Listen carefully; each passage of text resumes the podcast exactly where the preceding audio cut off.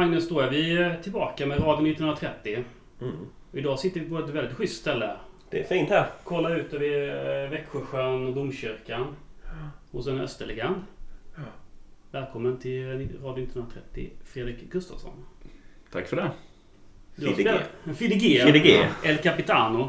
Det är många smeknamn. Ja, det blir några stycken ju. Det blir några stycken genom åren. Du har spelat i Öster. Du började spela i Öster i barnsåldern. Ja, som sexåring. Ja, det hette väl inte kul med boll som det heter nu då. Men det var väl fotbollsskolan tror jag detta. Fast den höll väl i sig ett år. Idag är väl en fotbollsskola en sommar på veckan. En vecka på sommaren kanske. Ja, liksom, det. Men nej, det var fotbollsskolan med Anders Gustafsson som tränare. Mm, okej, du minns. Ja. Ja. Det var så det började. Ja, det var. Och sen rullade det på. Och ja, gick genom föreningens alla lag. Mm. Upp till A-laget som jag debuterade då 1995. 95, vi ska se här. Du är uppväxt på Vretvägen. Ja. Där sprang jag en del också. Just det. När vi var små. Ja. Och pappa var pingisspelare. Mm. Det var landslagsspelare. Han var landslagsspelare pingis tillsammans med Kjell Johansson och Stellan Bengtsson och det gänget. Ja, just det, precis. Som var grunden till liksom, på något sätt, den här storhetstiden. De vill nog hävda det här, tänker jag. Just det. Men jag minns också då, nu för de som inte vet, som lyssnar på podden, så jag och Fredrik har ju känt varandra en ganska lång tid. Och framförallt så umgicks jag ju med din lillebror Henrik och vår gemensamma vän Johnny. Mm. Och som jag kommer ihåg Vretvägen, det var alltid sport på gång. Det kändes som att det var att ni hade det i blodet någonstans i familjen Gustafsson. Nej, men det är ju, man skrattar lite så här, jag ser på prata gräsmattor. Pratar de på jobbet ibland och jag är uppväxt utan gräsmatta för vi var ju alltid där.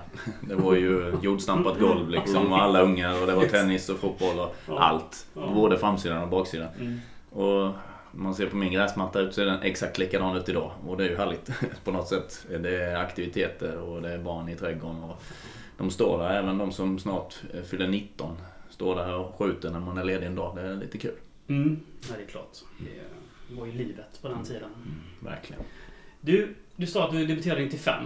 Mm. Men jag vill minnas att du var med på något läger 94 i typ Thailand eller Singapore när Öster mötte typ ett landslag någonstans där nere, var det inte så? Ja, det stämmer. Men det här var faktiskt vintern 95. Det var det? Så att det var februari skulle jag säga. Februari 95, Singapore. Det var ett fantastiskt träningsläge. Vi var borta i 16 dagar och det var så varmt så vi knappt kunde träna. Så när vi kom hem så var vi ju sämre förberedda än någonsin. Ironiskt nog då, men det var trevligt att sitta. Men vi spelade. Det var en inbjudningsturnering där via någon företagskontakt som hade fått ner Öster. Och då var det ju, vi mötte Irans landslag. Jaha. Tror Malaysias landslag och Sydkoreas U21-landslag tror jag var med i den här turneringen. Och Östers IF. Plus att vi fick in en träningsmatch mot Singapores landslag också. Ja, de var så dåliga så de fick inte vara med i turneringen. Hur gick det i denna turneringen? Ja, vi vann den. Ja. Men jag gjorde inte många minuter där. Det var mest se och lära just den våren som sagt var under den turneringen i alla fall. Just det. Mm. Men det var ett härligt minne. Ja, jag förstår det. Öster var ju 94 var ju, jag vet inte, på 90-talet, början av 90-talet var ju Öster riktigt, riktigt bra. Mm. Nanne som tränare, va? Nanne var där då, absolut. 94, 95, 96. De 3 åren var en annan där, va? Ja, precis. Så det var det han som tog upp det på något sätt? Ja, men han lyfte upp mig i A-laget det året. Mm. Hur var han som tränare? Nanne var ju, som man säger, väldigt noggrann. Mm. Kunde sin fotboll. Ja, men ganska tystlåten, tillbakadragen. Mm. Men underfundig humor. Just det. Som man antingen tycker är jätterolig eller så tyckte man att den var väldigt speciell. Men nej, men med facit i hand sen har ju både Nanne och jag blivit äldre sen dess och förändrat säkert liksom hur vi ser på både ledarskap och fotboll kanske. Men nej, men jag tyckte Nanne var en jättebra fotbollstränare redan då. Mm. Och det har han ju bevisat att den kapaciteten och kvaliteten har han ju med tanke på karriären han har haft ändå.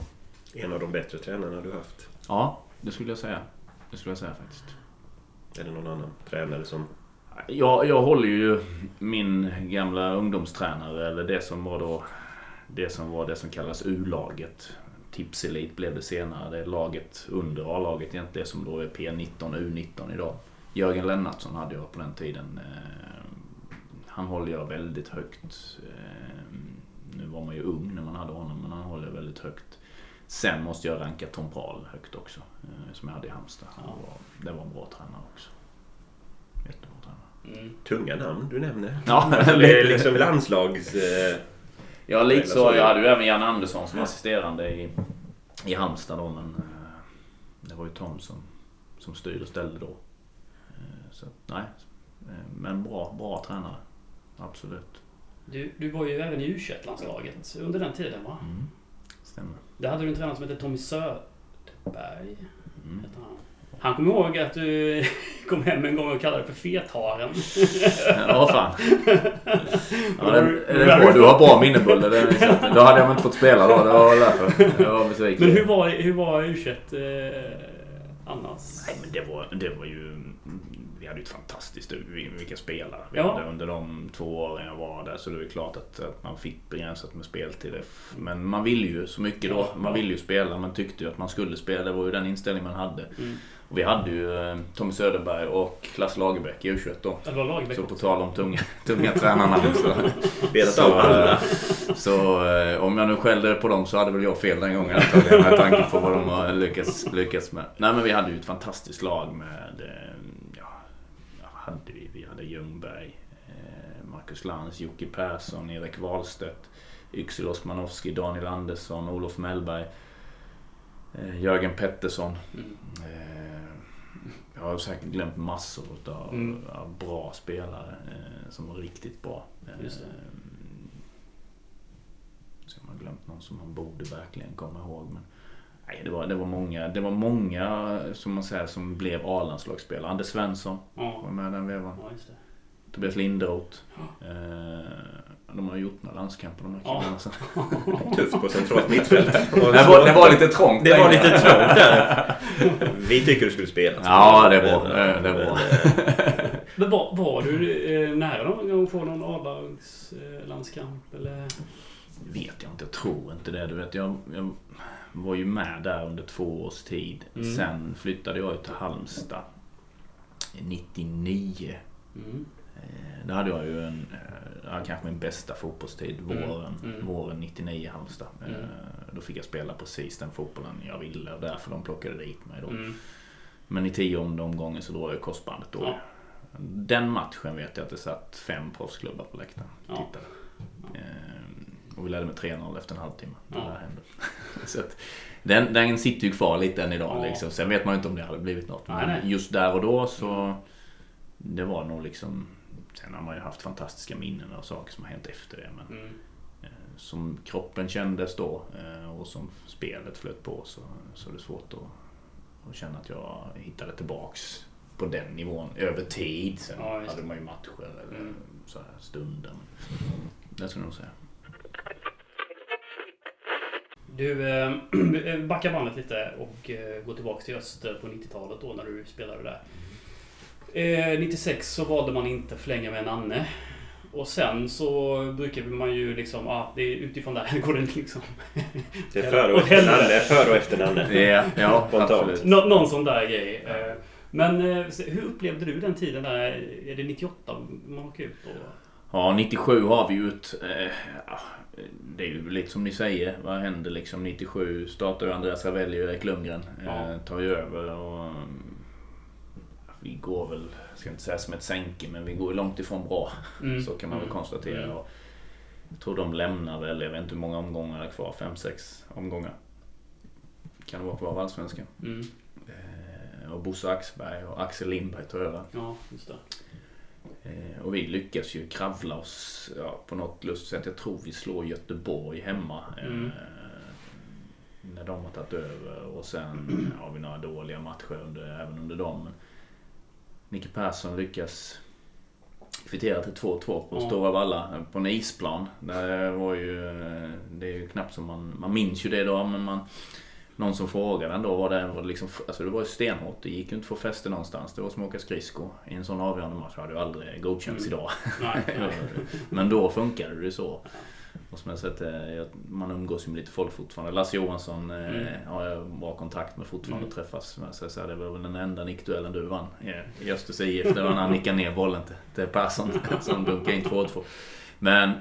Men det var ett stökigt år, sen kvalade vi oss kvar ju. Mm. Och Djurgården, ja. Ja, 1-1 borta. Ja. Anders Blomqvist tacklade in deras målvakt i buren tror jag, och han godkänner målet så vi får med oss ett kryss upp från Stockholms stadion 1-1 och sen vinner vi 2-0 hemma tror jag. De får en utvisad ganska så tidigt i andra hand. Ja, och sen har du 98. Det var inte bra någonstans. Det var Bosse kvar. Ja, Bosse var kvar. Och sen fick ju han gå och då tog ju Lildan tog över, men det vände aldrig, vi fick aldrig ordning på det. Jag skulle inte säga att vi var nära heller direkt att klara oss kvar, utan det kändes som att det var många mentalt som man hade haft tufft år innan och tufft år igen då. Och, ja, sen var det givetvis spelare som hade lyft sig och såg att kanske en chans att nu är det dags att göra någonting annat än att spela Division 1 Södra som var då. Ja, just det. Sen var ju ekonomin som den var i föreningen också. Och man hade ju aldrig haft råd att behålla de här spelarna. Och vi var ju i alla fall några som de fick lite pengar för. När vi gick, en del gick ju som bossman. Ja. Men jag gick ju till Halmstad, jag hade ju avtal så att de fick ju köpa mig. Jag tror Freddy Bill fick de köpa loss, Norrköping också gick hem. Så det var väl lite pengar. Och sen hittade man ju Andres Rubis pengarna där som räddade föreningen den gången tror jag. Det var sammantaget det. Nej, så det var ju stökigt och sen dess, jag ska inte säga att det har varit så hela tiden, men det har ju just där och då kändes det som att det var en lång bit för att Öster skulle ta sig tillbaks på den stabila, för det hade ju ändå varit ett stabilt allsvenskt lag precis som du nämnde där innan i många år. Det var aldrig snack om att åka ur. Nej, man åkte ju ut 89 då. Ja. Men då var det ju så, då var man så överlägsna i Division 1 Södra. Man vann, förlorade inte en match. Nej. Det var ju galet. Ja. Sen var man 6-7 i Allsvenskan. Ja. Det är lite man saknar nu. Ja, precis. Bara komma 6-7. Ja. Lugn och ro. Bråka med Älvsborg och Örebro och dem. Ja. Det ingår inte som Östersupport i lugn och ro. Nej, det var försunnigt då. Ja. Nej, så är det ju. Okej, men då går du till Halmstad och har din bästa säsong någonsin och så drar du korsbandet. Och sen är du där i 1,5 år till, eller hur? Ja, jag är där 2,5 år till. Så jag är totalt sett 3 år i Halmstad. Så 99 sommar drar jag korsbandet, opererar mig i augusti någonstans. Jag är tillbaks på fotbollsplanen i december. På 4,5 månader är jag tillbaks fullt ut. Och det är ju fortfarande någon form av rekord tror jag. Men ja, det finns ju en förklaring till varför jag kom tillbaka så snabbt sen. Men den kommer först ett år senare egentligen. 2000 har vi ju året och vi med Halmstad tar både SM-guld och går en bra bit i Europa. Ett fantastiskt år, jag får spela alla matcherna. Jag tror vi är 2 spelare som spelar alla matcherna, inklusive cupmatcher. Men efter på hösten därefter, när jag kommer tillbaka efter uppehållet, så känner jag att knät är inte helt 100. Nej. Så vi går in och tittar och visade sig att korsbandet hade aldrig fäst. Nej.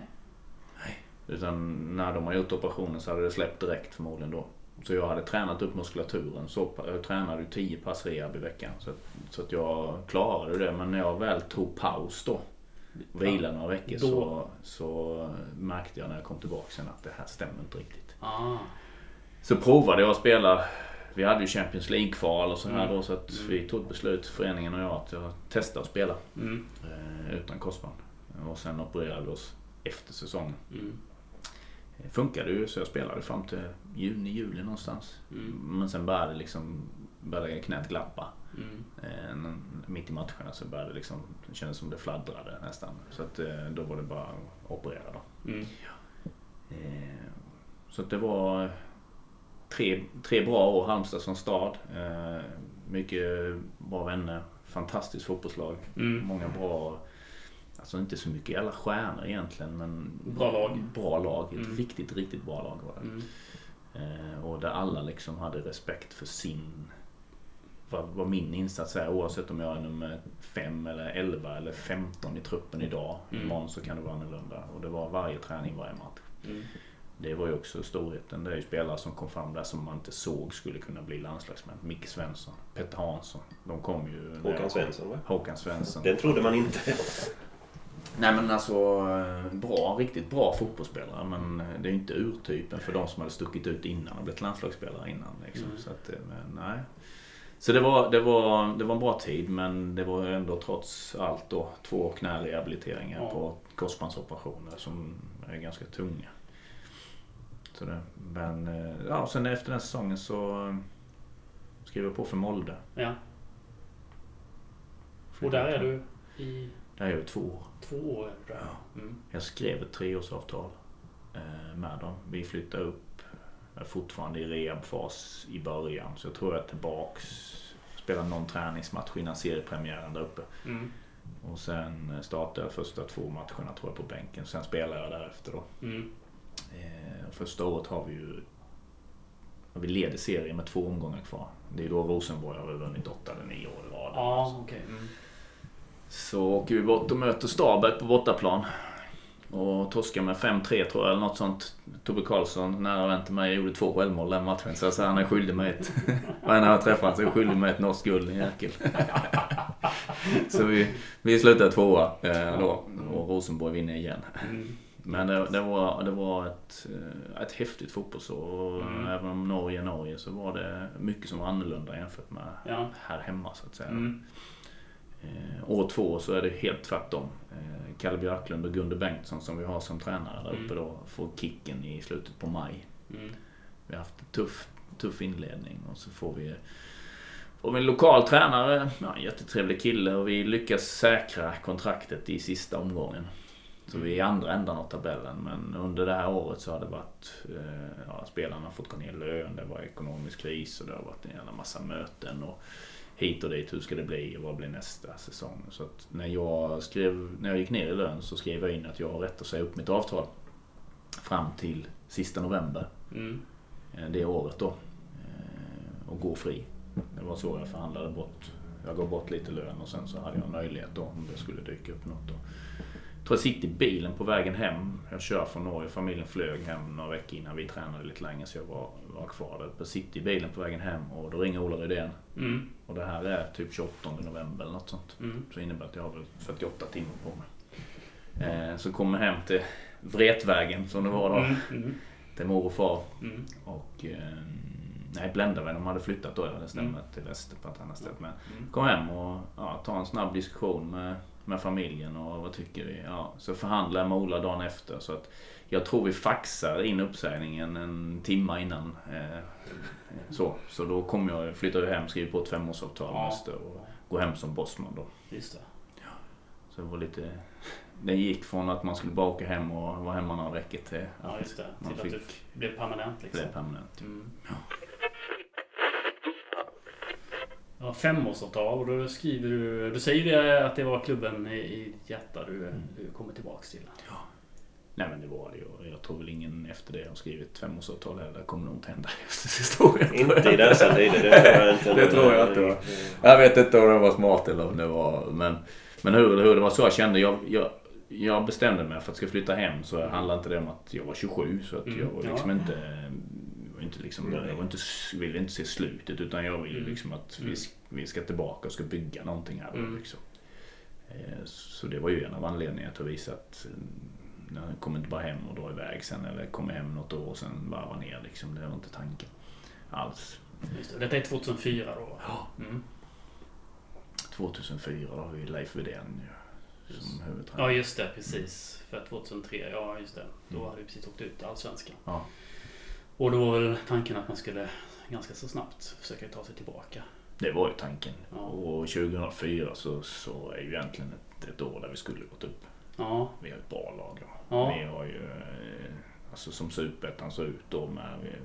Jag kom ju hem då, Vibbe var ju här, Freddy Bild hade kommit hem innan. Vi hade Ottosson spelade ju, Andreas, vi hade Christer Thor som var mitt, alltså bra spelare som har spelat på allsvenskan och mer än så liksom. Och lite yngre, spännande spelare också på väg upp. Så att, men jag tror vi slutade 4, slutade 5 det året. Vi fick en så jäkla dålig start. Hösten var bra. Så någonstans så byggde vi upp något på hösten, alltså i gruppen. Just det. Det känns. Sen var det ju rätt många spelare som, eller många, men en del som lämnade. Otto slutade ju, Christer Thor slutade. Det var väl någon till. Johan Mattsson. Just det. Var med den vefan, han slutade också. Kom ju in lite, kom ju Lars Jakobsson in och sen... kom in lite yngre spelare egentligen med John Pellew, Freddy Borg. Cederqvist hade kommit på hösten innan där precis, ju. Ja. Ja, för 25 så får man ihop ett väldigt bra lag. Ja, vi får ihop det är ett bra lag skulle jag säga. Vi pratar om man har vi har ingen bred trupp eller så här har man ju ibland fotbollstränare säger det hade ju inte vi heller då. Nej. Vad hade vi? Vi hade väl kanske 14-15 man som hade erfarenhet från Superettan eller allsvensk spel. Och sen var det mycket yngre spelare. Men vi fick ihop en jäkla bra mix där. Fick ihop ett träningsklimat som var intressant. När man tänker på det efterhand. Alltså, på tal om liksom att skruva ut, kräma ut de sista procenten av varje spelare. Och att varje spelare insåg. Och, ja, vi hade ju unga spelare som kom in och gjorde matcher. Vet jag som man tänkte. John Sallhag.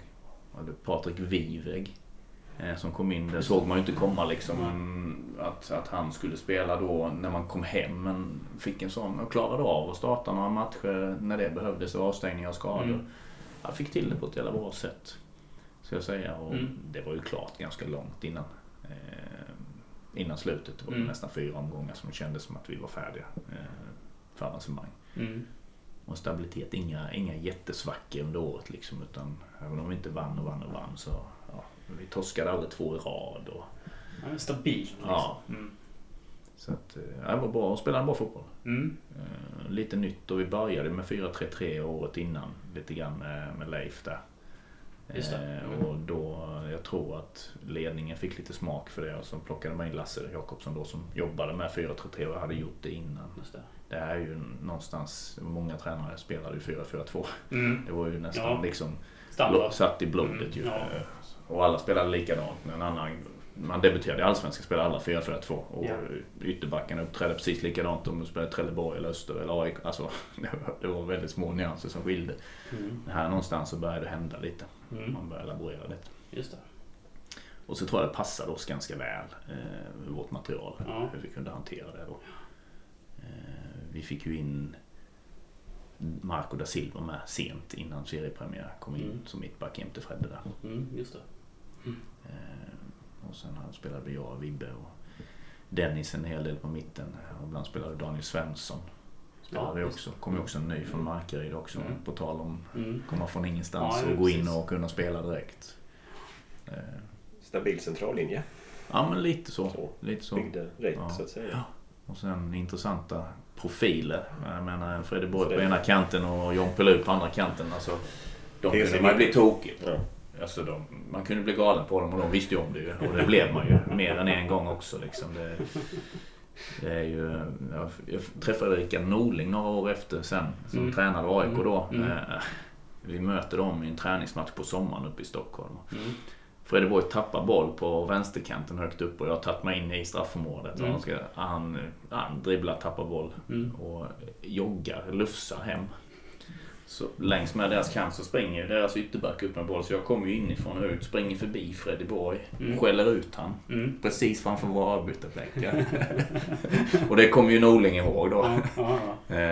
Samtidigt som jag försöker jaga i katten här också. Men sen å andra sidan så kunde han ju avgöra en match på i nästa vända, och det visste man ju. På något sätt så accepterade man det, fast man köpte inte det där och då. Nej. I förlängningen så ville man ju ha den typen av spelare.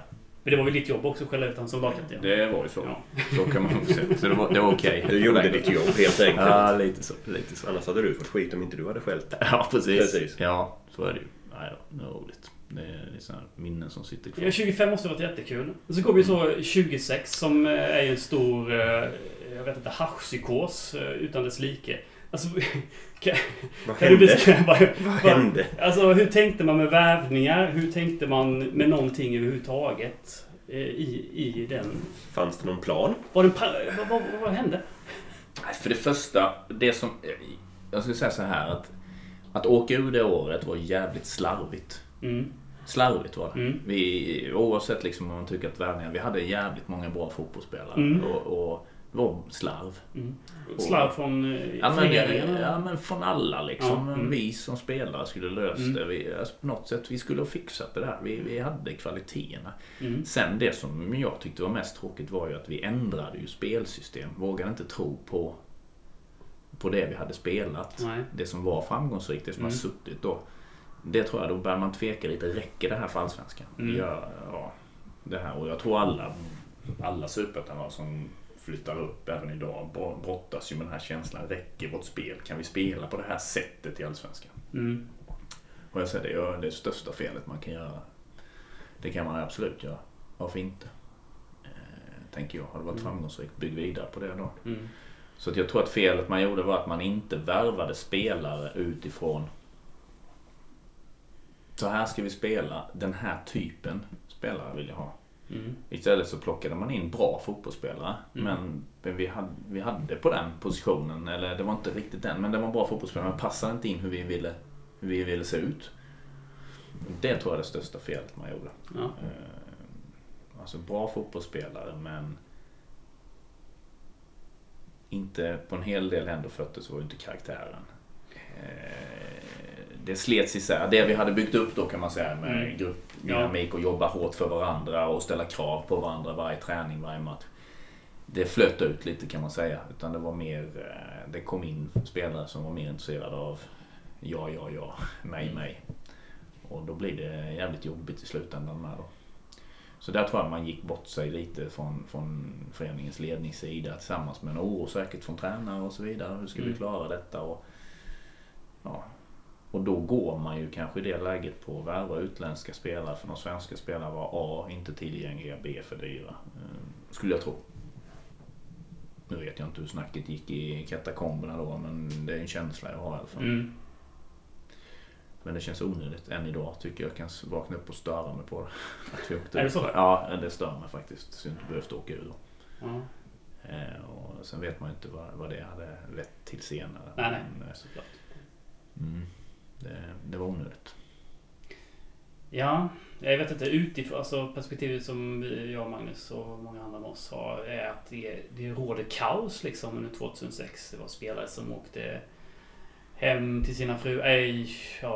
Savadillo åkte väl hem på något sätt och det kändes som att det var väldigt rörigt liksom.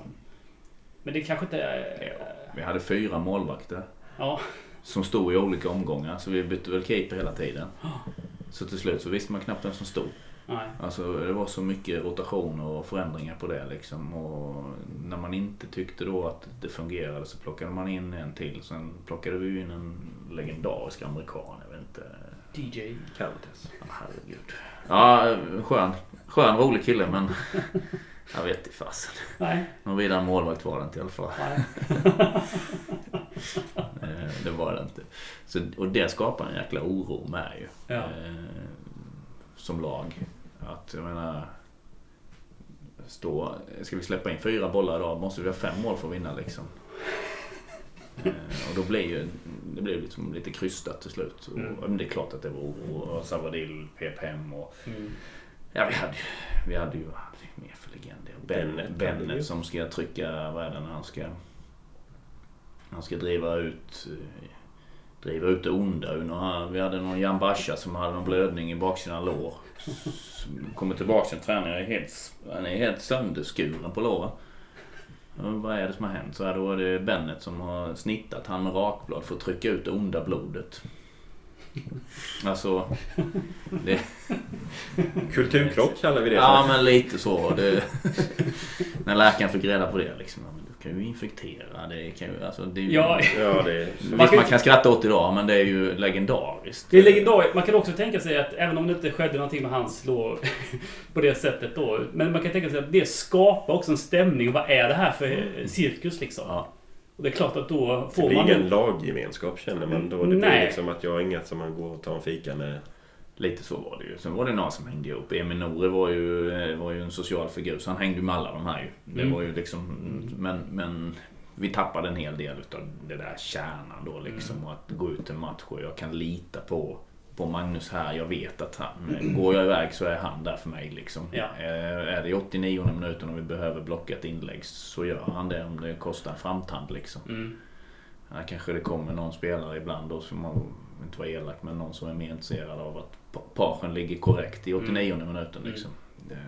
Än att göra det jobbet då. Och då. Det är sådana små saker som är så viktigt, och det, jag är övertygad än idag om att det är många poäng på en säsong. Ja, visst. 27, jag får ju kasta in handduken i juni någon gång. Ja, okej. Då är det knät. Då är det knät igen. Ja. Så det är en ny operation. Ja.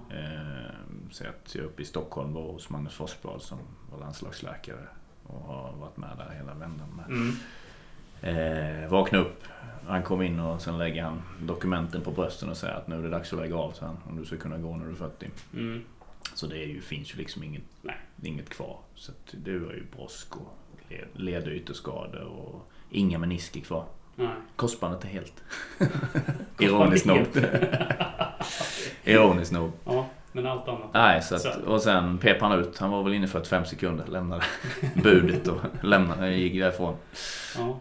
Nu kände jag i Forslunds in. Han visste ju hur han var. Ja, ja, det var väldigt kliniska ibland. Ja, men verkligen. Det var verkligen så. Nästa. Det var god sköld nästa. Men hur känns det? Du är inte gammal då ju. 30. Ja. Fylla 31 sommaren då.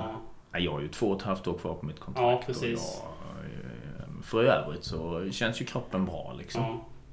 Känner mig inte sliten för övrigt, men nej. Det är klart att det är ett jäkla tufft. Det är ett tufft slag och det tog mig då liksom. Sen hade vi ju föreningen en jobbig höst på det också. Det blev ju inte roligare det heller liksom. Så det tog, och det var en tuff höst var det mentalt framförallt. Man liksom inte kan inte göra någonting, kan inte hjälpa till liksom. Hade du funderat på din civila karriär i det tillfället eller? Jag jobbade ju, när jag flyttade hem så jobbade jag ju 60% direkt. Mm. Det gjorde jag även innan jag flyttade till Halmstad. Mm. Så länge när jag varit i Öster så har jag alltid jobbat vid sidan av. Av två anledningar. Dels för att det kom ett liv efteråt och dels för att det är... Alltså jag har ju aldrig varit till att fika generationen. Så att jag har ju gillat att hålla igång. Jag är rastlös liksom. Och för mig så var det viktigt att ha någonting att göra. Inte träna 5 pass i veckan eller 6 pass i veckan. Det räckte liksom inte. Och sen när man hemma då, men här har man ju inte samma sätt, och många jobbade ju vid sidan av då. Alltså man hade ju inga hängande på det viset. Bara sitta i Växjö i september, oktober och inte ha någonting. Eller januari, februari, mars liksom. Och sitta och vänta på träningen, det passar inte mig. Så jag jobbade ju som säljare på lite olika företag inom kontorsmaterialsbranschen kan man väl kalla det då. Printers och lite sånt här då. Det började med fax en gång i tiden. 95 eller 96 då började jag sälja fax. Så många faxmaskiner. Så nej, och sen sommaren där så fick jag ett erbjudande från Tryggansa om att börja jobba som försäkringssäljare mot företag då med Växjö som basort, och då skulle jag börja på 60%, men fick jag det här beskedet så då hoppade jag upp och körde direkt på 100. Det var ju, måste ju varit väldigt, på något sätt väldigt skönt, för det är många, man har ju hört många historier där idrottsmän och kvinnor inte överhuvudtaget vet vad de ska göra efter karriären liksom, och gå in i en ganska djup depression. Men det verkar inte nej. Du har helt rätt i det, och jag brukar säga det till många spelare som liksom sitter så här och funderar. Man förstår ju att nu börjar du närma dig slutet liksom. Jag brukar säga till dem det att min erfarenhet säger mig att när lampan släcks så är den släckt. Du springer inte ut liksom och ställer dig i den hetaste på arbetsmarknaden direkt. Nej. För nu är du före detta på allting. Du är före detta på allt och levererat. Nu står andra i kön före dig liksom. Så det ska man vara medveten om. Sen behöver man ju inte jobba upp ångesten under karriären. Men jag tror att man ska ha med sig det. För då tror jag tror ju att de flesta mår ju bra av att känna ha den tryggheten. Att man har någonting annat litet vid sidan. Antingen om man utbildar sig eller jobbar på ett eller annat sätt. Man får skapa sig någon form av CV och luta sig tillbaka på sen. Jag tror att man levererar bättre på plan också. Med den man får lite lugn och ro liksom. Mm. Det låter klokt. En identitet mer än en fotbollsspelare utan att man är något bred, så tänker jag. Ja, det behöver du ju vara. I fotbollsspelare är du i 15 år kanske. Ja. På lignivå. Om du har flytt så har du en bra karriär så är du i 15 år liksom. Så är det ju. Sen har du 65 kvar. Ja, lite så. Typ. Lite så. Men 2007 då, vi backar vannet där igen. Och hur upplevde du den säsongen? Är det där Stille? Ja, Giles. Och Vibbe. Giles och Vibbe, ja. Ta över. Ja. Vi har ju på tal om att vi hade ett bra lag i Allsvenskan så har vi ju fortfarande ett fantastiskt lag i Superettan. Men vi har inget lag. Nej. Det var problemet, kan man säga. Mm. Folk ville bort, eller? Folk ville bort. Ja. De ville ju inte vara här och på något sätt egentligen. Men det skulle ju egentligen vara Mission Impossible att åka ur med sån trupp. Egentligen. Skulle vara det. Ja. Men där ser vi också då vad det... Fan, det fotboll är, som ni var inne på innan, det är så mycket annat än bara förutsätta att nu har vi värvat det här så nu kommer det gå bra i år. Det gäller att jobba med det också. Det är ledarskap, det är gruppdynamik, det är ledarskap inom spelargruppen, det är allt det här som påverkar. Som är extremt viktigt. Det tror jag de flesta lagen känner som liksom har gått upp eller vunnit en serie. Alltså, man tänker inte så jäkla mycket utan det rullar på och man mår bra och vi trivs ihop. Och så finns man litar på magkänslan. Man litar på magkänslan. Man tänker inte att idag får vi inte släppa in några mål utan man tänker idag ska vi göra mål, idag ska vi producera, idag ska vi skölja över dem. Idag. Det är de här tankarna som man tänker när man går ut liksom. Så och de som inte har på med elitidrott kan ju inte förstå. Nej, jag förstår att man inte kan förstå. För de kan inte förstå det. Nej. Och det stöter jag ju på senare även när man sitter i ett styrelserum då. Ja. När man försöker dela med sig av den här erfarenheten. Att man kan få den hur svårt ska det vara kommentaren. Mm. Ja. Mm. Så att det är det som händer egentligen kan man väl säga. Det är året. Ja, det är liksom du... Du lutar emot att, eller som jag förstår det nu då, att det är spelare som vill bort, liksom, att det drar ner stämning och så vidare. När man från supporthåll talar om 2007 säsong så pratar man gärna illa om tränaren Giles Stille. Mm. Att det är liksom hans fel. Men det är lätt att skylla på en person kanske för laget då. Hur ser du på den ledarskapsrollen han hade det året? Han kom ju in till en jävligt spretig grupp. Ja. Det kan man nog konstatera. Det var inget smörgåsbord som var upplagt liksom. Nej. Sen var ju då ett problem med så många starka karaktärer som det ändå var. Mm. En ganska oerfaren ledare då på den nivån. Även om Giles var välutbildad och hade varit i andra klubbar och så vidare. Så hade han inte varit ansvarig på den nivån. Nej.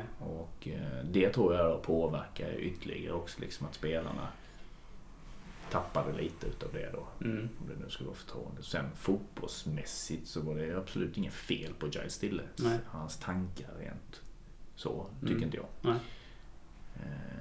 Men nej, det var en mentalt skadeskjuten trupp. Och där hoppas man ju då egentligen att det finns kompetens i en ledning då i Östers styrelse som ser en sån grej och inser att vi behöver ingen oerfaren tränare här.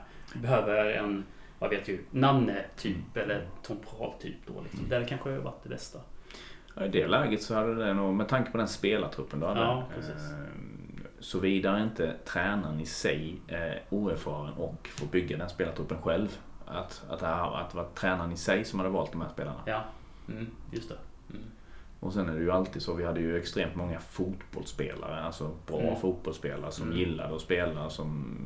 Men det vet man ju också att det inte alltid det lönar sig i Superettan över en säsong.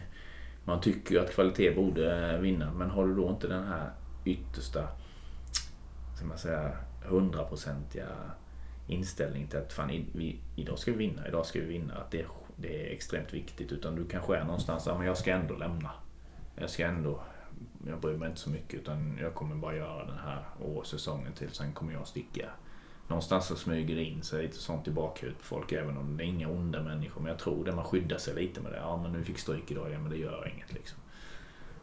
Och den spiralen vill man inte hamna i, den är så svår att bryta. Mm. Den är tuff liksom.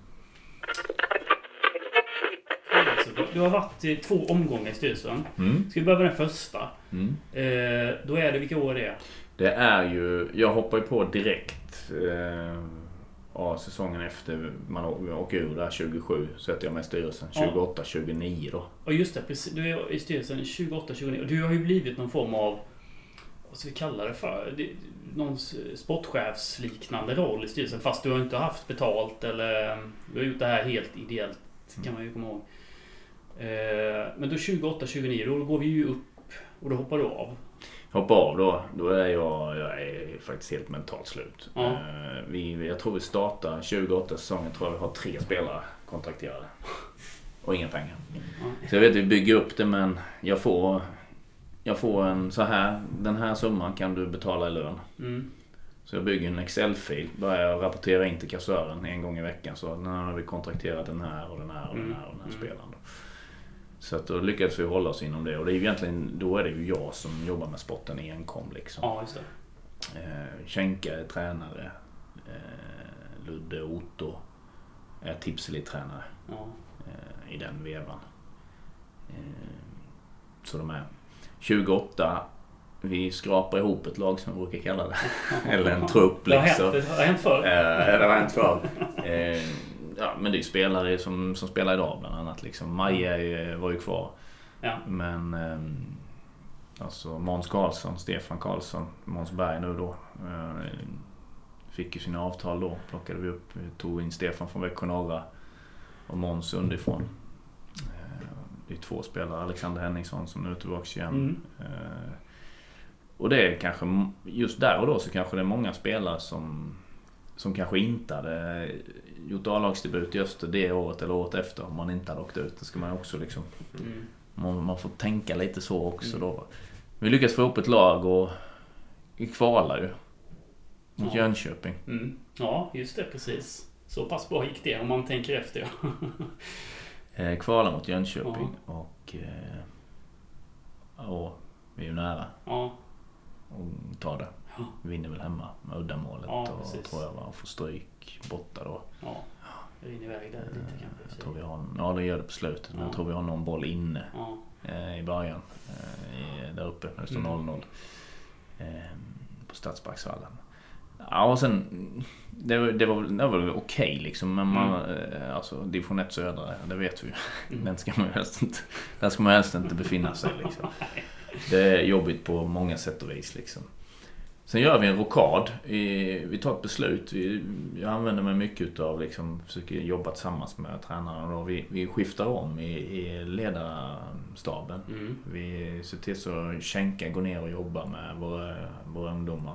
Jag tycker han är fantastiskt bra på att utbilda fotbollsspelare. Vi lyfter upp Otto och Ludde som A-lagstränare där jag tycker liksom att det är 2 helt olika personligheter, men som ändå gillar varandra, kompletterar varandra och funkar ihop. Vi värvar väl inget stort direkt så.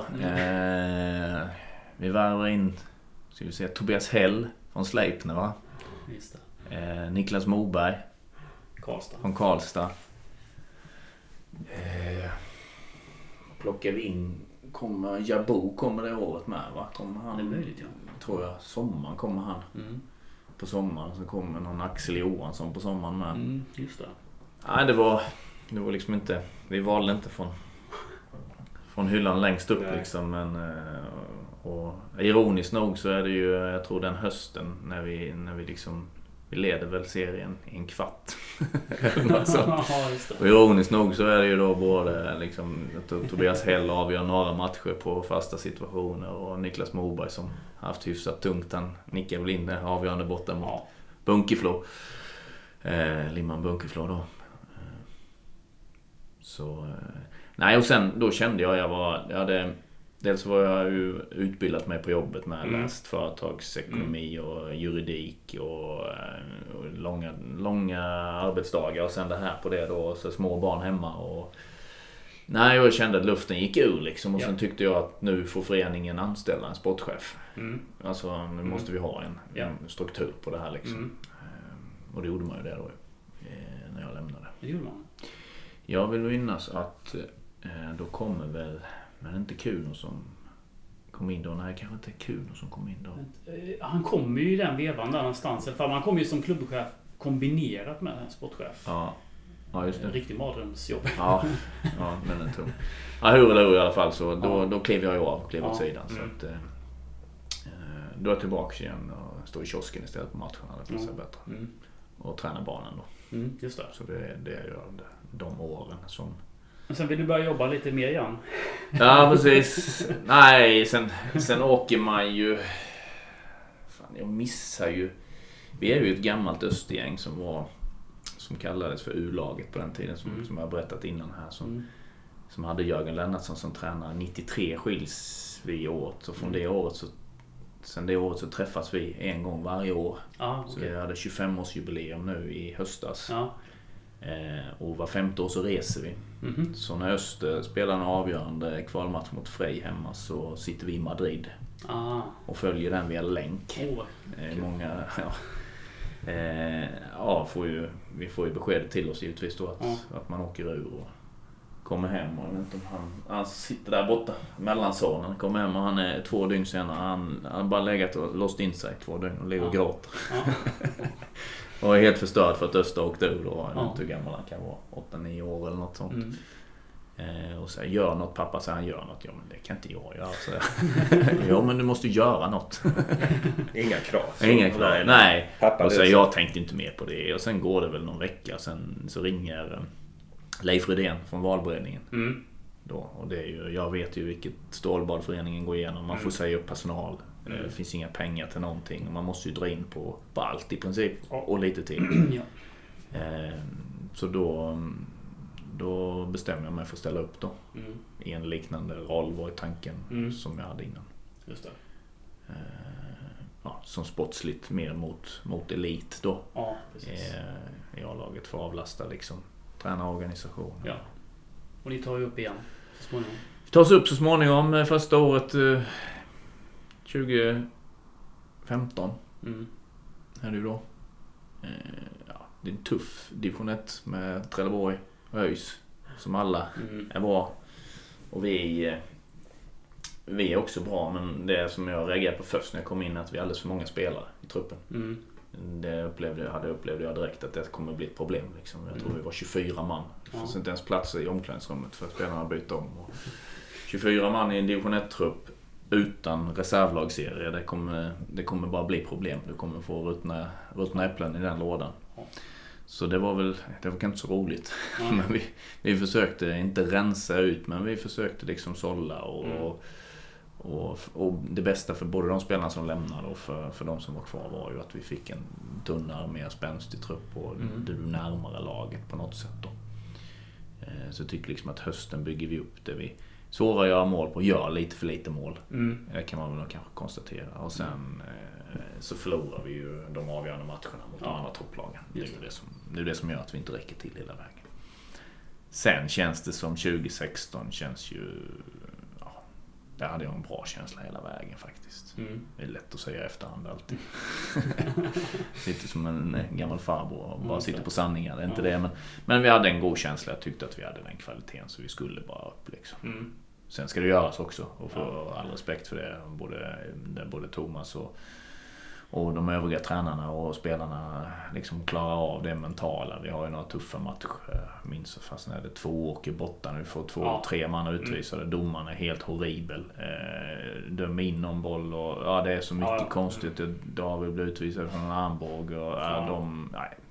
Det var liksom sådana så här som lätt kan slå ner ett lag som ändå går hyfsat så att du får ett hack. Men nej, det var starkt att klara det. Som sagt, och sen tyckte jag att vi skulle gått upp liksom. Så. Men det gjorde vi och det var kul. Och sen har vi ett jättebra år i Superettan första året. Ja, där vi liksom kommer in lite som du skriver, där kommer vi in och har ingenting att förlora känslan lite så. Men ändå ganska mycket erfaret folk för att vara nykomling. Ja, precis. Maje sa när vi intervjuade honom att det var nästan hans bästa Österminne, första matchen Falkenberg borta. Mm. När Öster går in och vinner och man är tillbaka liksom. Och får en sån god känsla det året då. Fantastisk match, den minns man ju. Ja. Även jag liksom, kommer ihåg den från sidan. Maje gör mål på en fast situation och sen slår Levi in bollen från 45 meter i öppen kasse eller något sånt. Ja, just det. Mm. I slutminuterna. Precis. Så det var härligt. Nej, men det var en genomgående bra säsong liksom. Och det hände ju extremt mycket. Alltså, extremt mycket, men för att vara Öster liksom, vi gick ju in med ett ganska tufft ekonomiskt resultat där, och med en elitlicens hängande över dig. För i division 1 så lyder du inte under elitlicensreglerna. Nej, just det. Så att vi hade ett tufft ekonomiskt resultat som vi var tvungna att vända på liksom. Och samtidigt som du ska då liksom klara dig kvar så måste du spara pengar eller gå plus, inte med liksom, inte så lite heller utan med ganska mycket. Men då lyckas vi ju sälja Levi på sommaren där. Ja, just det.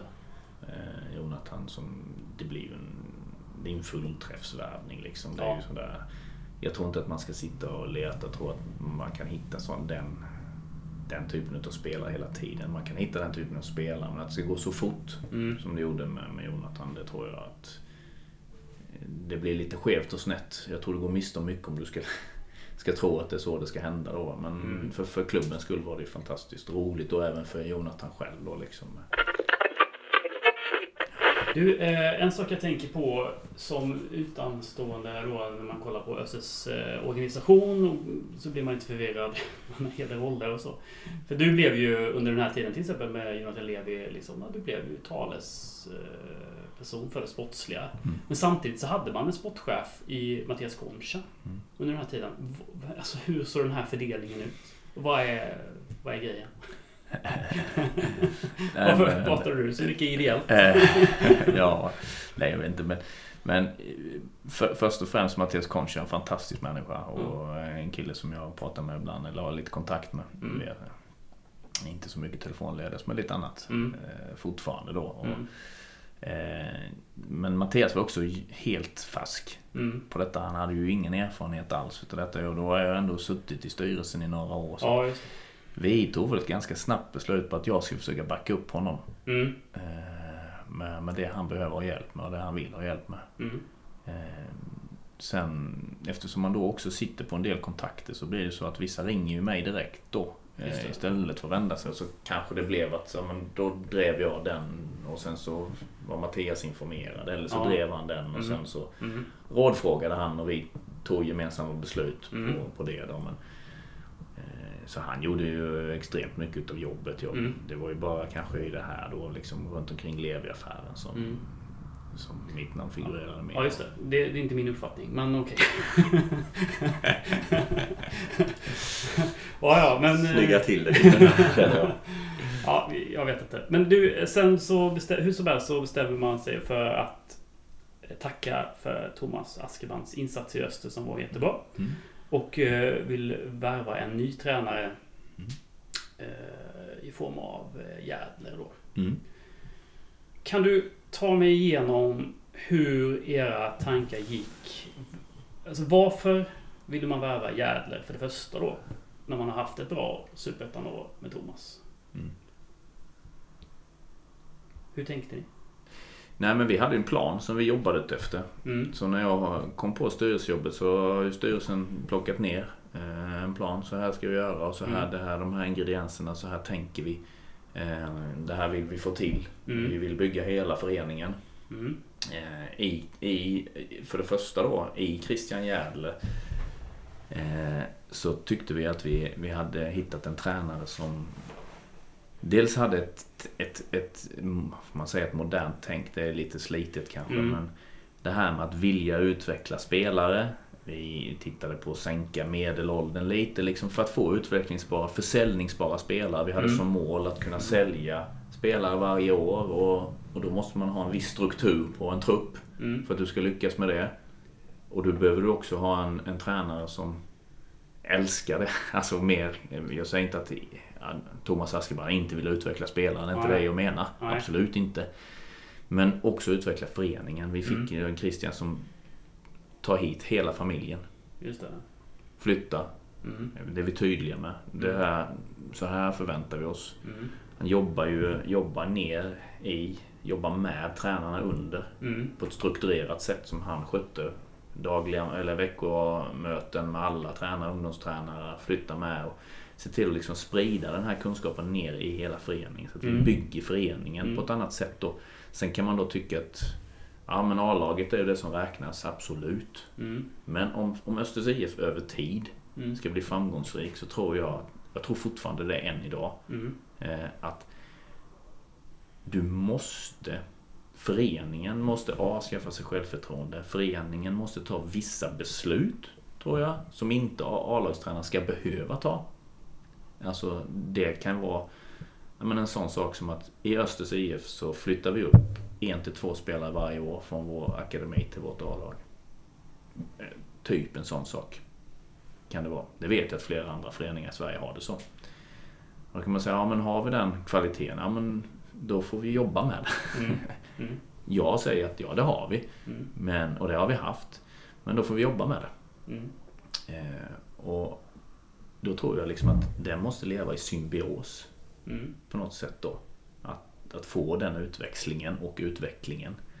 Och då behöver man kanske då, tror jag liksom, som tänket var från början, att ha lite yngre utvecklingsbara spelare tillsammans med de här spelarna, fanbärarna, alltså trotjänarna, alla de här liksom, även tillsammans. Men att man inte bara ser en ung spelare som ska in, ska vara en spelare som vi ska sälja. En ung spelare idag, jag tycker det kan vara en självbild. En österprodukt idag som flyttas upp, varför ska inte det kunna bli nästa Mario Vasilj? Mm. Som spelar i Öster i, jag vet inte hur många säsonger. Det är också en jävla bra investering på något sätt. Och där tyckte vi liksom att där hade vi hittade de spännande egenskaperna som ledare och människa hos Christian Järdl. Mm. Så därav, och det har egentligen inget om Thomas Askebrandt, så att han inte var en fantastisk tränare, en supermänniska. Mm. Sen bodde Thomas på västkusten och pendlade. Och det sliter på en människa fram och tillbaka. Och hur mycket energi har man då 2 eller 3 år till? Jag vet inte, rätt eller fel. Mm. Men det är ju som sagt, för vi sitter ju kanske inte med facit, men vi sitter med delar av svaren. Ja. Liksom så här. Men hur hade det blivit annars? Var det på grund av Christian Järdler som man hamnar i en lurig situation förra hösten? Eller är det föreningen som på någonting annat sätt?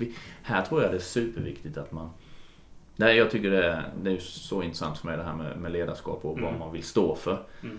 För mig är det så jävla viktigt att man är med. Man är med och stöttar. Som en föreningsmänniska eller styrelsemedlem så stöttar man sin personal, alltså sitt tränarteam. Mm. Och man supporterar dem framförallt när det går tungt. Mm. Ja, visst. Framförallt. Och man är inte personligheten som står längst fram och... Efter att det inte har funnits där på ett halvår, så fort det vänder och du vinner en match, så du är inte den första som går ut och tackar supportrarna liksom. Då syns man inte, utan då är man bara i bakgrunden. Man är där och bara stöttar. Det är de här som levererar. Vi är bara liksom, vi är inte ens en pusselbit. Vi är bara hörnorna som ska knuffa in dem igen och känna att de känner sig trygga för att få den här utvecklingen. Det tror jag är superviktigt att man, och sen med den här vetskapen om att fasen, det är enklare att driva upp ett företag inom IT-branschen eller byggbranschen än vad det är att driva en förening som är så byggd på så mycket psykologi. Mm. Alltså, vi vinner på söndag. Jag mår bra hela veckan. Förlorar på söndag. Alla mår piss. Det är ju en klassiker liksom. Mm. Och sen ältar man det och sen tycker man att det är svårt att förstå varför det blev så och varför det inte blev så. Men jag tror att man måste våga. Om vi ska återgå till hur det är idag, så tror jag att styrelsens viktigaste funktion är att stötta Rasmus, Dennis och Maje. Mm. För de är unga ledare. Mm. Superentusiastiska och nyfikna. Mm. Men de behöver känna trygghet att föreningen står liksom så här. Det är okej om man förlorar 1, 2, 3 matcher. Det är lugnt liksom. Vi finns här för er. Vad kan vi hjälpa er med? Mm. Den tror jag är hyperviktig. Mm. För de här killarna. Det hade jag känt i alla fall om jag hade suttit som tränare, att den stöttningen för mig hade varit helt avgörande. Och man kan ju säga under när det blåste då kring Gärle som mest, så var du ju ute i tidningen hela tiden. Eller ja, hela tiden, men de ringde väl dig i media, antar jag. Så var det. Och du försvarade ju Gärle stenhårt. Jag och Magnus har ju pratat ganska mycket om Östers problem ibland när det gäller att värva på olika positioner i föreningen, alltså värva kompisar. Alltså det känns som det liksom, det blir liksom Österfolk hit och dit och så det, i och med värvningen med Gärde så kändes det, ja men nu kanske de äntligen börjar tänka rätt utifrån vårt perspektiv. Ja. Och det utifrån det och allt som nu har hänt då, att Gärde till slut fick gå, så var det ju otroligt sorgsamt tycker jag att det blev som det blev. Men det är alltid en sorg när man måste säga upp någonting som man tycker i grund och botten liksom. Det hade något spännande. Alltså, jag träffade en person med inga namn, men efter matchen mot AIK i cupen. Som sa, det här, jag har inte sett Öster spela så här bra fotboll på sen Hasse Backe, så uttryckte han det. Ja, men det är roligt att se och vad kul att se det här med att ni har unga tränare och att det är ett nytt tänk och så vidare. Bra. Sen går det väl, jag vet inte om det går 3 månader, träffar samma person igen, nu måste ni göra av med honom. Så du förstår alltså man behöver förstå problematiken här då. Jag fattar att det är känslor för en förening som styr mycket då va. Och på något sätt så är det lätt att åka med i känslostormen, och jag tror att många tränare har fått lämna för att det blir tryck på en styrelse. Men det blev det ju denna gången. Det blev det ju denna gången. Det blev tryck på en styrelse. Men det vet jag, det beskrev ju Nanne med när jag lyssnade på han i någon podd här för ett tag sedan, att, eller när han var i Hammarby, jag sa att jag hade knappt träffat Hammarbys ordförande på de 3 åren jag var där. Nej. Men ändå var det han som skulle besluta att jag inte skulle vara kvar typ, eller styrelsemedlemmarna. Ja. Och alltså, det är ju känslostyrt, för det är helt annat om du är vd på ett bolag här i Växjö som omsätter 200 miljoner. Sen går du och sätter dig i ett föreningsstyrelserum som Östers IF, och sen börjar det här trycket komma utifrån då. Men vad är det för tryck? Är det folk med pengar då? Eller som trycker på? Nej, men det är folk med åsikter. Folk med åsikter, men det kan man skita i. Supportrar. Men vi kan ju men det är det här som gör det så jävla komplext va? Ja. Och sen ska du försöka då ta radikala, kloka beslut, och sen ska man säga, har vi kört fast? Jag tror att liksom både liksom alla som jobbade runt omkring Christian tyckte att han var en härlig person och hoppas att man skulle lyckas med det. Det är jag ganska övertygad om. Eller den känslan är jag helt 100% övertygad om. En person som är jättelätt att gilla liksom. Sen vet ju han också att jag jobbar i en värld som är ganska cynisk. Ja. Och det här kan hända. Och det här händer de flesta stora tränarna. Men jag fick också till mig av någon som sa att han är slut som tränare nu. Men så frågade jag, men Jörgen Klopp har väl också fått sparken någon gång? Alltså räkna upp de tränarna som inte har fått gå från ett elitjobb. Och det är så mycket, jag brukar kalla dem för de här dåliga sanningarna. Tänk om vi kunde damma av hälften av dem och bara stoppa ner dem någonstans och aldrig plocka upp dem igen. Så det är mycket det här det handlar om, och det är klart att då blir det ju ett tryck. Och det som är viktigt då som förening tycker jag är att man stöttar det som har varit. På ett snyggt sätt. Man stöttar det som kommer in, så att de ska känna den trygghet, för de känner ju också att förra tränaren fick sparken här. Ja, vad behöver jag göra för att överleva? Och det tror jag är superviktigt, och då tror jag att en styrelse, om den är 5 man eller 9 man, för mig är det superviktigt att alla går fram och säger, men vi tycker det här är tråkigt, och vi tackar för den här tiden vi har gjort, och nu försöker vi se fram och jobba tillsammans med det. Och inte på något sätt säga, men det var inte mitt beslut, jag tyckte inte det här var rätt, jag tyckte att vi skulle gjort så här istället. Det där får inte ske, för det skapar ännu mer otrygghet för den tränaren som faktiskt nu då ska leverera, eller imorgon ska leverera på den här nivån liksom. Det mentala spelet, superviktiga signaler man sänder. Jag tror inte att man tänker på det så alltid, men för mig så är det superviktigt att de ska känna att det finns en bas. Sen vet de vet att jag är elittränare, så vet jag att jag är utbytbar. Så är det bara. Har du varit mycket oenigt i Östers styrelse då? Nej. Senaste åren? det ska jag inte säga, vi har jobbat efter en plan, och jag tycker att det var ju en del var i förändringen med förändringen att vi valde att inte förlänga med Thomas efter förhandlingen med Thomas så kom vi, hittade inte först gemensam väg framåt, och så då tittar man ju på, ja, så blev det som det blev här då med Christian, och tyckte att vi landade rätt, och som sagt var, det kändes som många pusselbitar hade trillat på plats när vi startade då säsongen förra året och gled in i den, fått jobba in ett ganska annorlunda sätt att spela fotboll på, och han spelar stundtals väldigt bra, och sen har vi utmaningar i, det har ju alla system eller spelsätt såklart, men jag skulle inte säga att vi har haft en bra stämning i styrelsen, men sen blir det ju alltid så när du kommer in i en sån här period och trycket utifrån och folk liksom sitter och säger att ah, men det är för dåligt gjort av er, ni har tagit för dåliga beslut, och det är klart att någonstans så finns det ju en känsla av att vilja försvara sig. Ja, det är klart. Det är ju klart. Men då tror jag med så här att då återigen backa tillbaka till det då. Det är inte Fredrik Gustafsson det handlar om, eller om det är ordföranden det handlar om, utan nu är det föreningen det handlar om, och då får jag äta i mig det här, och så får jag säga att nej, men vi som styrelse tog det här beslutet för 1,5 år sedan och gör så här, nu har vi tagit det här beslutet och gör så här. För det var ändå rätt att släppa tanken på Gärder efter Norrby-matchen, eller? Det var inget lätt beslut. Nej, ja, det tror jag ingen. Nej, men det var ju en tuff period och det var mycket tryck, och sen så plockade vi in en hel del nya spelare under sommaren. Ja, precis. Han fick ju bara någon match. Ja, han fick ju en match tror jag med alla tillgängliga var då någon kom dagen innan typ, så att det var ett tufft beslut. Så hade vi en vecka där det var 3 matcher kort när Dennis klev in, syrianska borta och sen har vi hemmamatch Guys. Ja. Så vi vinner då hemma. Så att, ja, diskussionerna gick väl liksom och... Många har ju pekat på den här straffmissen som Dragan hade i första matchen. Sätter man den och annan säsong. Ja. Alltså då säger man så här, men så kan du inte säga, säger någon.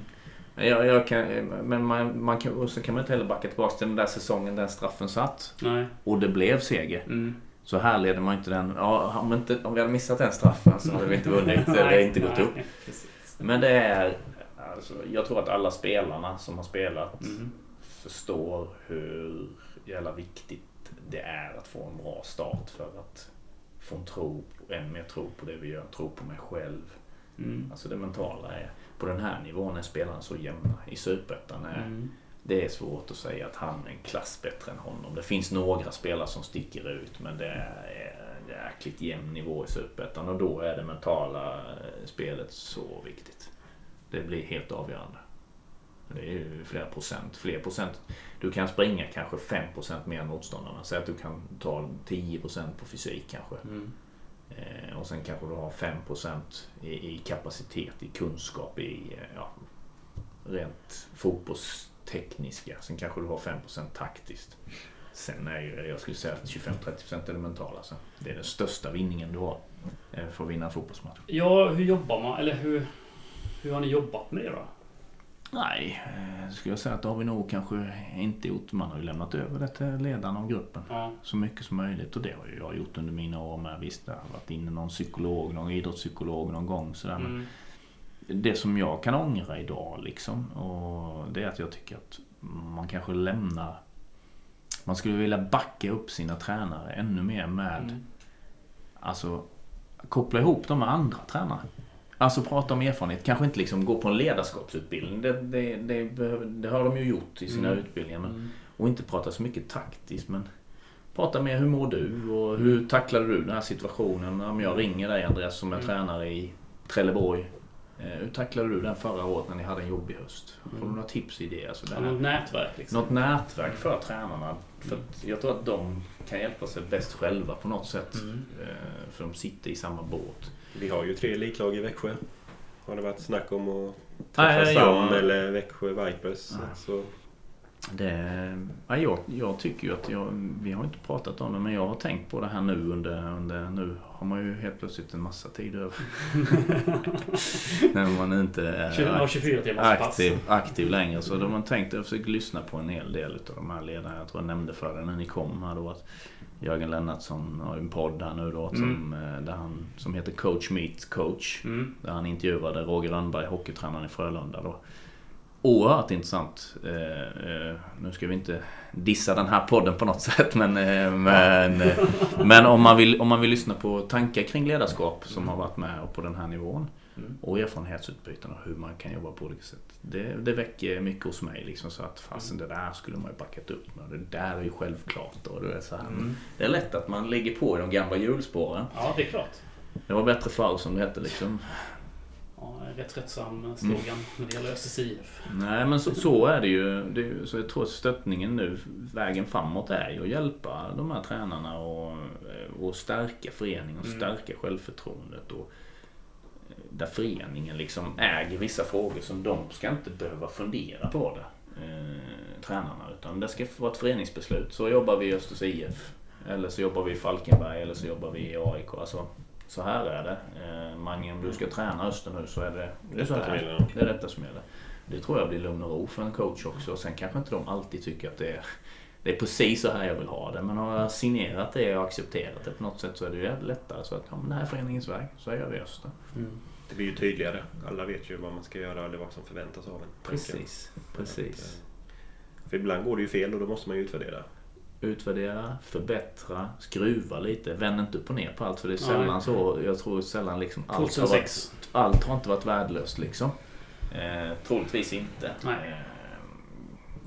Och det tror jag många i föreningen kände, det var mycket annat i klubben liksom, som har gått framåt och hoppat upp hack och nivåer liksom, allt ifrån vårt samhällsengagemang, allt det här, så vi har fått mycket bra feedback, våra akademilag har blivit skarpare, bättre utbildade tränare, alltså allt det här, men någonstans så det åker ju långt ner på prioriteringslistan när representationslaget går dåligt eller har det tufft. Det är ju resultatsinriktad, alltså så ju. Visst.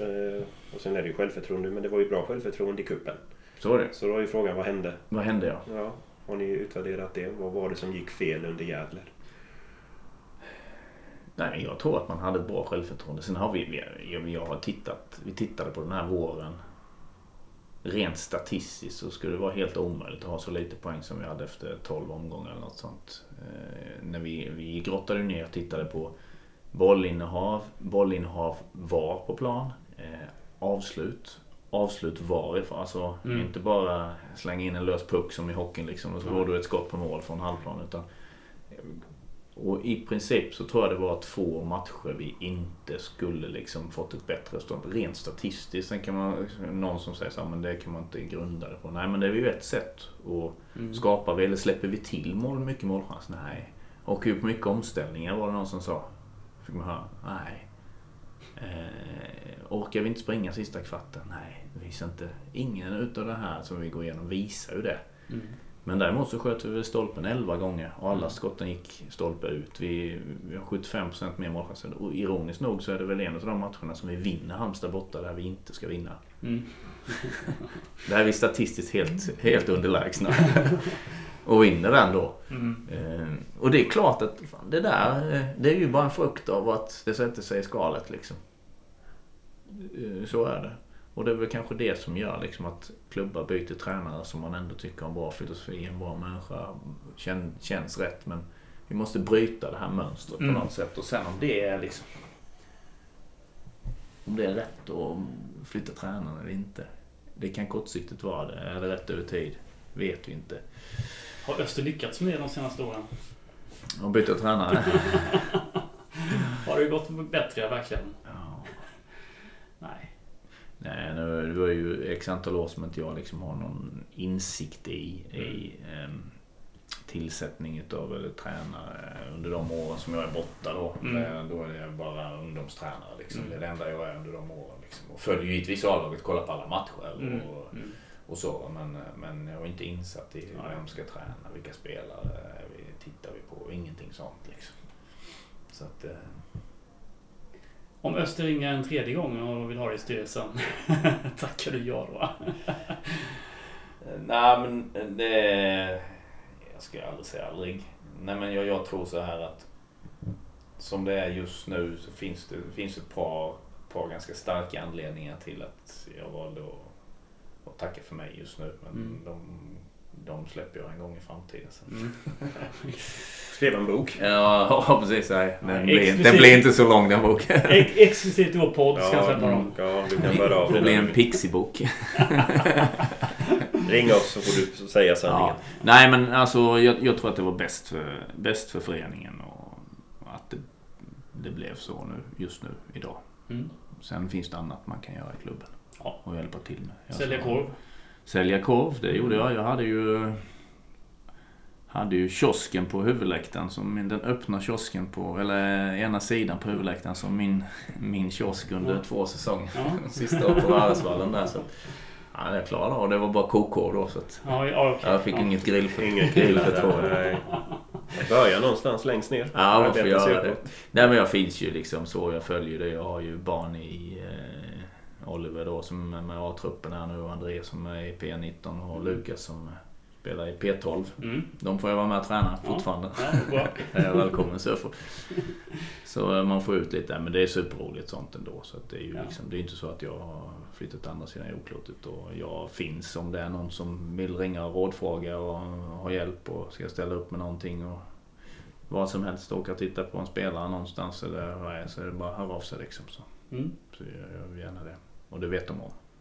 Fantastiskt. Har vi några mer frågor, Magnus? Inte så.